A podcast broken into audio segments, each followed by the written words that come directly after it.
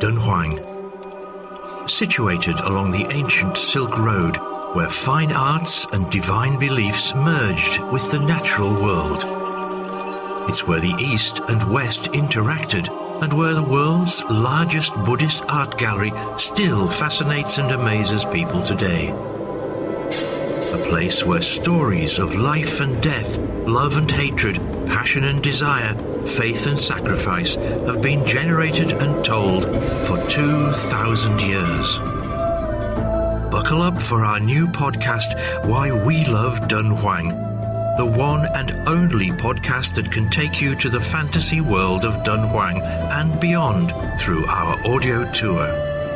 Listen and subscribe for free on major podcast platforms. Why we love Dunhuang? You will have your answers.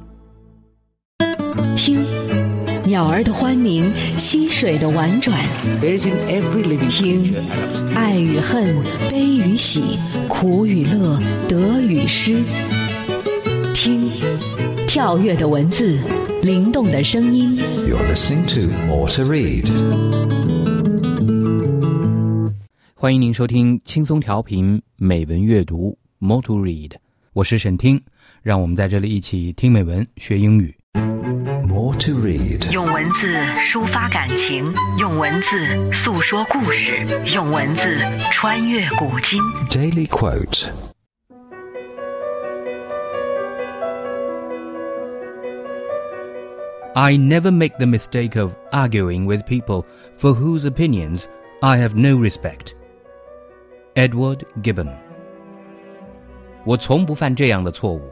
与那些不值得我尊重的人进行争辩。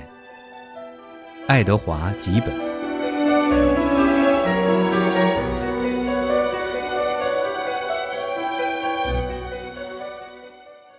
爱德华·吉本，一七三七年出生于英国伦敦，是英国杰出的历史学家、作家、启蒙运动的代表人物。爱德华·吉本于一七六四年至一七八七年写作《罗马帝国衰亡史》，盛誉满天下，被称为不朽宝级的伟大著作。《罗马帝国衰亡史》也是18世纪欧洲启蒙时代史学的卓越代表。他在作品中以敏锐的观察、怀疑的精神、生动的笔法。纵横古今，褒贬百代。一七九四年一月十六日，爱德华·吉本去世，享年五十七岁。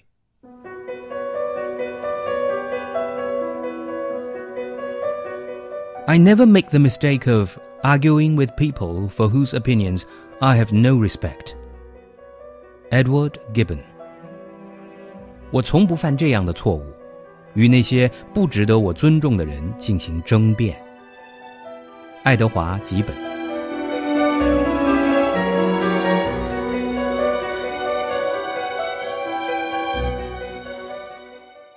您正在收听的是轻松调频美文阅读 More to Read，下面让我们一起来读诗。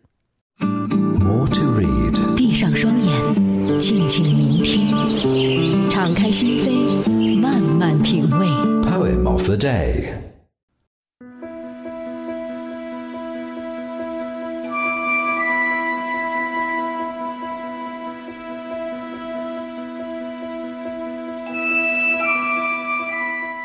访戴天山道士不遇。李白。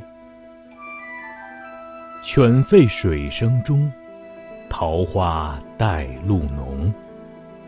树深时见鹿，溪午不闻钟。野竹分青矮，飞泉挂碧峰。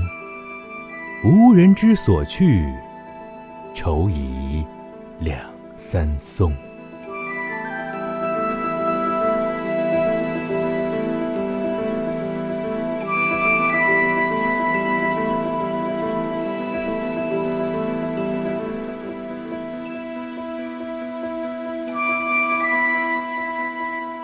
Calling on a Taoist recluse in Dai Tian Mountain without meeting him by Li Bai. Dogs' barks are muffled by the rippling brook. Peach blossoms tinged by dew much redder look. In the thick woods, a deer is seen at times. Along the stream, I hear no noonday chimes. In the blue haze which wild bamboos divide, tumbling cascades hang on green mountainside. Where has the Taoist gone? No one can tell me. Saddened, I lean on this or that pine tree.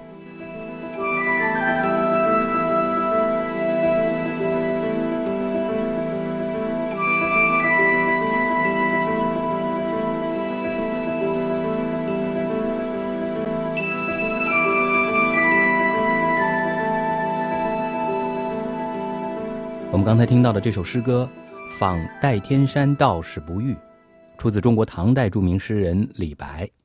中文版本由轻松调频的主持人小斐为您朗诵，英文版本由 Mark Griffiths 为您朗读，由许渊冲翻译。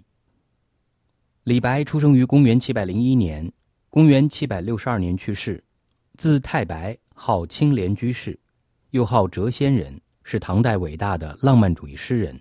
被后人誉为诗仙。我们今天读到的这首《访代天山道士不遇》，是李白早年在代天山读书时所作的五律。根据清代黄锡圭《李太白年谱》，李白在十八、十九岁时曾隐居在大匡山及代天山大明寺中读书。这首诗应该就是在这期间所作。此诗主要写作者上代天山的所闻所见。描绘了一幅色彩鲜明的访问道士不遇图，通篇着意于写景，真实自然，生动形象地再现了道士世外桃源的优美生活境界。全诗风格清丽，充满着年轻人的朝气与孜孜以求的探索精神。整首诗构思简单，词句淳朴，景美情深，写诗人的所闻所见，都是为了突出访道士不遇的主题。所以，清代文人吴大寿评说：“无一字说道士，无一字说不遇，却句句是不遇，句句是仿道士不遇。”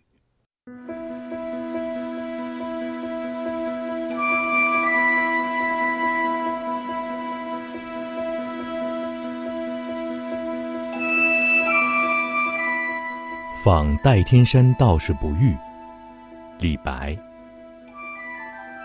犬吠水声中，桃花带露浓。树深时见鹿，溪午不闻钟。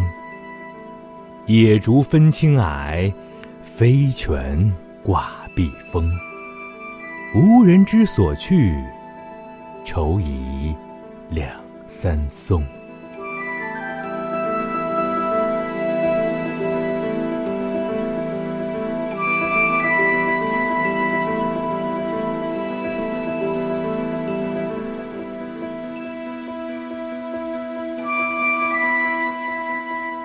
Calling on a Taoist recluse in Dai Tian Mountain without meeting him by Li Bai. Dogs' barks are muffled by the rippling brook.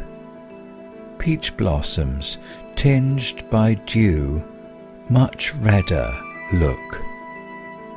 In the thick woods a deer is seen at times Along the stream I hear no noonday chimes. In the blue haze which wild bamboos divide, tumbling cascades hang on green mountainside. Where has the Taoist gone? No one can tell me. Saddened, I lean on this or that pine tree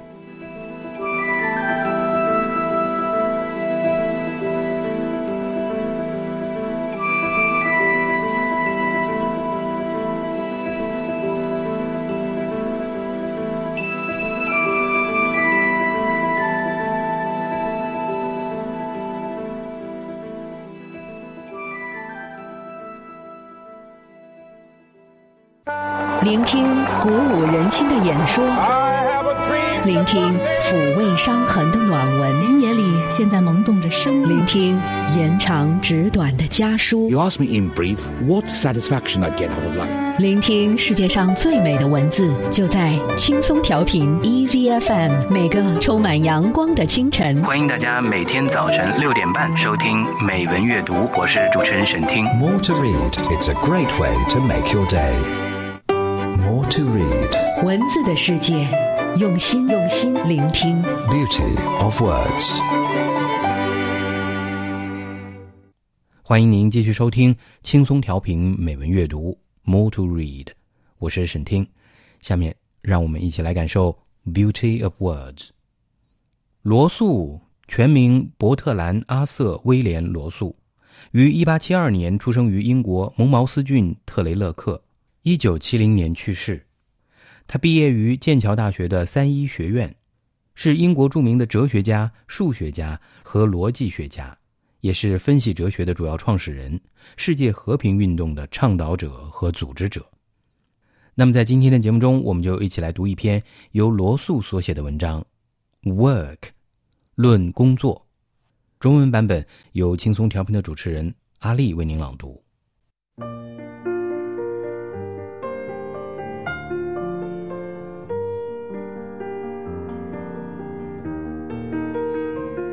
Work by Bertrand Russell. 论工作，伯特兰·罗素。 Whether work should be placed among the causes of happiness or among the causes of unhappiness may perhaps be regarded as a doubtful question. There is certainly much work which is exceedingly troublesome, and an excess of work is always very painful. I think, however, that provided work is not excessive in amount, even the dullest work is to most people less painful than idleness. There are in work all grades, from mere relief of tediousness up to the profoundest delights, according to the nature of the work and the abilities of the worker. Most of the work that most people have to do is not in itself interesting, but even such work has certain great advantages. 工作应当列为快乐的原因，亦或不快乐的原因，也许尚属疑问。的确，有许多工作是极烦人的，而过度的工作又是很痛苦的。然而，我认为，只要不过度，即使是最单调的工作，对大多数人来说，也比无所事事容易忍受。工作有各种等级，从单纯解闷，直到最深切的快慰。要视工作的性质和工作者的能力而定。多数人所做的多数工作，其本身是乏味的，但即使是这类工作，也有相当大的益处。 To begin with, it fills a good many hours of the day without the need of deciding what one shall do. Most people, when they are left free to fill their own time according to their own choice, are at a loss to think of anything sufficiently pleasant to be worth doing. And whatever they decide on, they are troubled by the feeling that something else would have been pleasanter. To be able to fill leisure intelligently is the last product of civilization, and at present, very few people have reached this level. 首先，他们可以消磨一天中的许多时间，而无需你决定做什么。 多数人一旦能按照自己的选择去消磨他们的闲暇时，总是难以想出什么愉快的事情值得一做。无论他们决定做的是什么，他们总觉得还有一些更愉快的事情不曾去做。这个想法使他们十分懊恼。能够明智的安排闲暇是文明的最后产物。目前还很少有人达到这种水平。Moreover, the exercise of choice is in itself tiresome. Except to people with unusual initiative, it is positively agreeable to be told what to do at each hour of the day, provided the orders are not too unpleasant. Most of the idle rich suffer unspeakable boredom as the price of their freedom from drudgery. At times, they may find relief by hunting big game in Africa, or by flying round the world. But the number of such sensations is limited, especially after youth is past. Accordingly, the more intelligent rich men work nearly as hard as if they were poor, while the rich women, for the most part, keep themselves busy with innumerable trifles of whose earth-shaking importance they are firmly persuaded.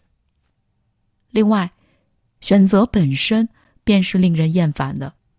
除了主动性特强的人以外，人们总是乐于由别人告诉每小时应做之事，只要所要求的事情不是太不愉快就行。多数闲散的富人都在忍受着难以言喻的苦闷，仿佛在为免于苦役而付出代价。有时他们去非洲狩猎或周游世界，聊以排遣。但这类轰轰烈烈的事情是有限的，尤其在青春逝去之后。因此，比较明智的妇人都尽量工作，好像他们是穷人一样。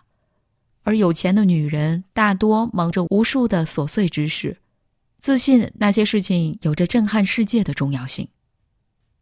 Work, therefore, is desirable first and foremost as a preventive of boredom. For the boredom that a man feels when he is doing necessary though uninteresting work is as nothing in comparison with the boredom that he feels when he has nothing to do with his days. With this advantage of work, another is associated, namely that it makes holidays much more delicious when they come. Provided a man does not have to work so hard as to weaken his vigor, he is likely to find far more zest in his free time than an idle man could possibly find. 人们所以渴望工作，主要是因为它可免除烦闷。一个人做着虽然乏味但是必要的工作时，也会感到烦闷，但绝不能和那种百无聊赖的烦闷相比。与工作的这种好处相关的，还有另外一种好处，就是使得假日格外美妙。一个人只要没有过分辛苦的工作来消耗他的精力，定会对于自由的时间，较之一个闲散的人有更加浓厚的兴致。The second advantage of most paid work and of some unpaid work is that it gives chances of success and opportunities for ambition. In most work, success is measured by income, and while our capitalistic society continues, this is inevitable. It is only where the best work is concerned that this measure ceases to be the natural one to apply. The desire that men feel to increase their income is quite as much a desire for success as for the extra comforts that a higher income can obtain. 在多数有报酬的工作和某些无报酬的工作中，第二种好处是它给人以成功和发展雄心的机会。在多数工作中， 成功是以收入来衡量的，只要资本主义社会继续存在，这是无法避免的。唯有遇到极卓越的工作，这个尺度才失去效用。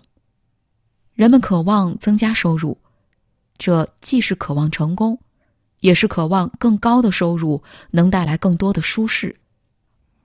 However dull work may be, it becomes bearable if it is a means of building up reputation whether in the world at large or only in one's own circle. Continuity of purpose is one of the most essential ingredients of happiness in the long run. And for most men, this comes chiefly through their work. In this respect, those women whose lives are occupied with housework are much less fortunate than men, or than women who work outside the home. 无论怎样乏味的工作， 只要能借以博得名声，无论是广大社会里的名声，亦或自己小圈子里的名声，那工作就忍受得了。目的持续终究是快乐的最重要的因素之一。对大多数人来说，这主要是靠工作来实现的。在这方面，那些以家务消磨生活的女人，较之男人或户外工作的女人，要不幸得多。The domesticated wife does not receive wages, has no means of bettering herself, is taken for granted by her husband, who sees practically nothing of what she does, and is valued by him not for her housework, but for quite other qualities. Of course, this does not apply to those women who are sufficiently well to do to make beautiful houses and beautiful gardens, and become the envy of their neighbors. But such women are comparatively few, and for the great majority, housework cannot bring as much satisfaction as work of other kinds brings to men and to professional women.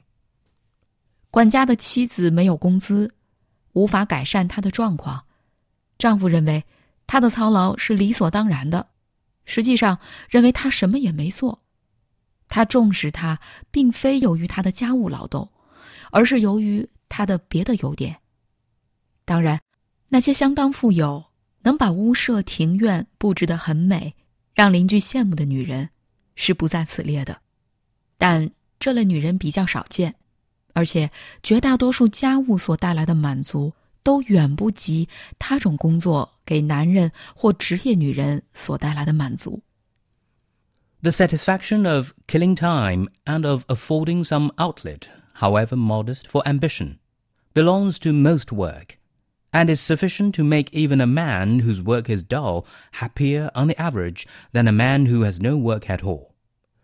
But when work is interesting, it is capable of giving satisfaction of a far higher order than mere relief from tediousness.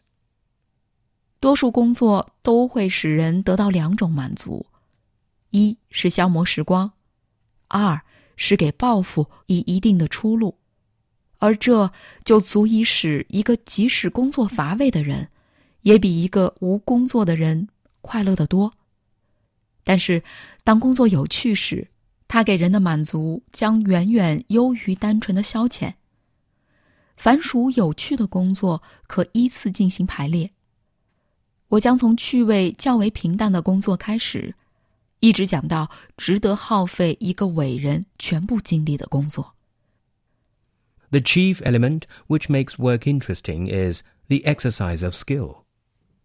Every man who has acquired some unusual skill enjoys exercising it until it has become a matter of course, or until he can no longer improve himself. This motive to activity begins in early childhood. A boy who can stand on his head becomes reluctant to stand on his feet. A great deal of work gives the same pleasure that is to be derived from games of skill. The work of a lawyer or a politician must contain in a more delightful form a great deal of the same pleasure that is to be derived from playing bridge. Here, of course, there is not only the exercise of skill, but the conquering of a skilled opponent. 使工作有趣的首要因素 是技能的运用。凡拥有某种特殊技能的人，总乐于施展出来，直到那技能不足为奇或不能再完善时为止。这种行为的动机始于童年。一个能倒立的男孩子总是不满足于正常的站立姿势。许多工作所带来的欢乐，都与那种源于游戏技能的欢乐完全相同。律师和政治家的工作含有大量美妙的乐趣，这与打桥牌时的乐趣毫无二致。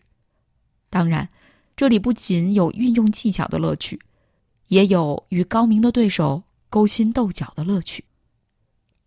Even where this competitive element is absent, however, the performance of rare skills is agreeable. A man who can do stunts in an aeroplane finds the pleasure so great that for the sake of it he is willing to risk his life.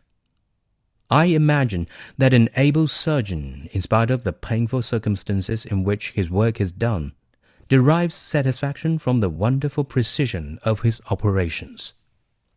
但是，即使在没有这种竞争因素的场合，一件需要高超技巧的工作也能带来欢乐。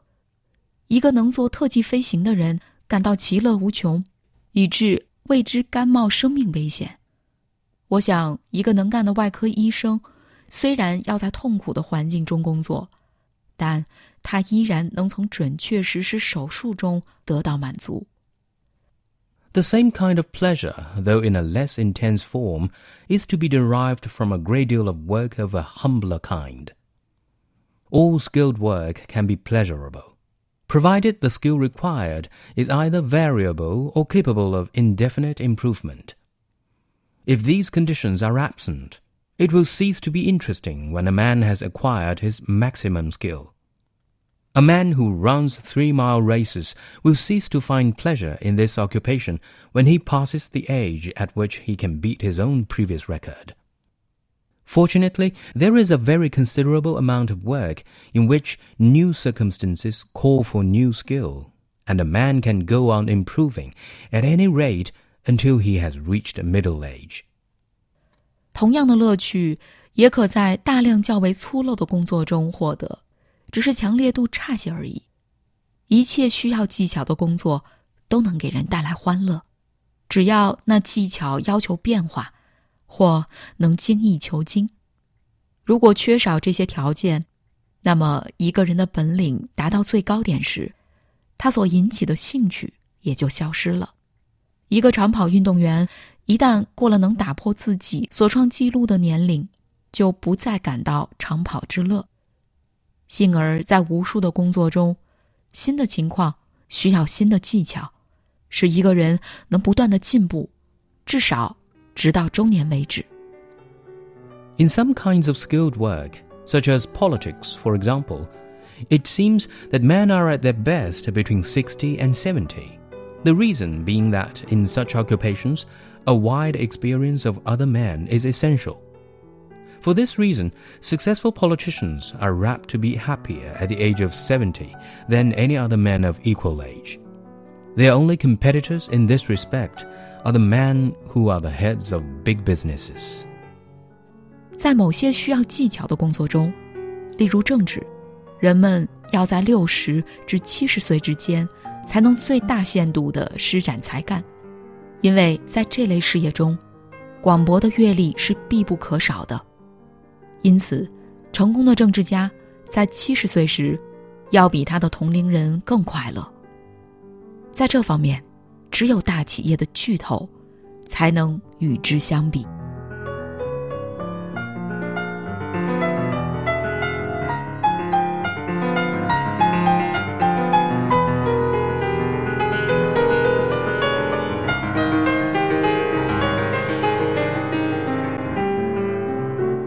感谢您收听今天的美文阅读节目。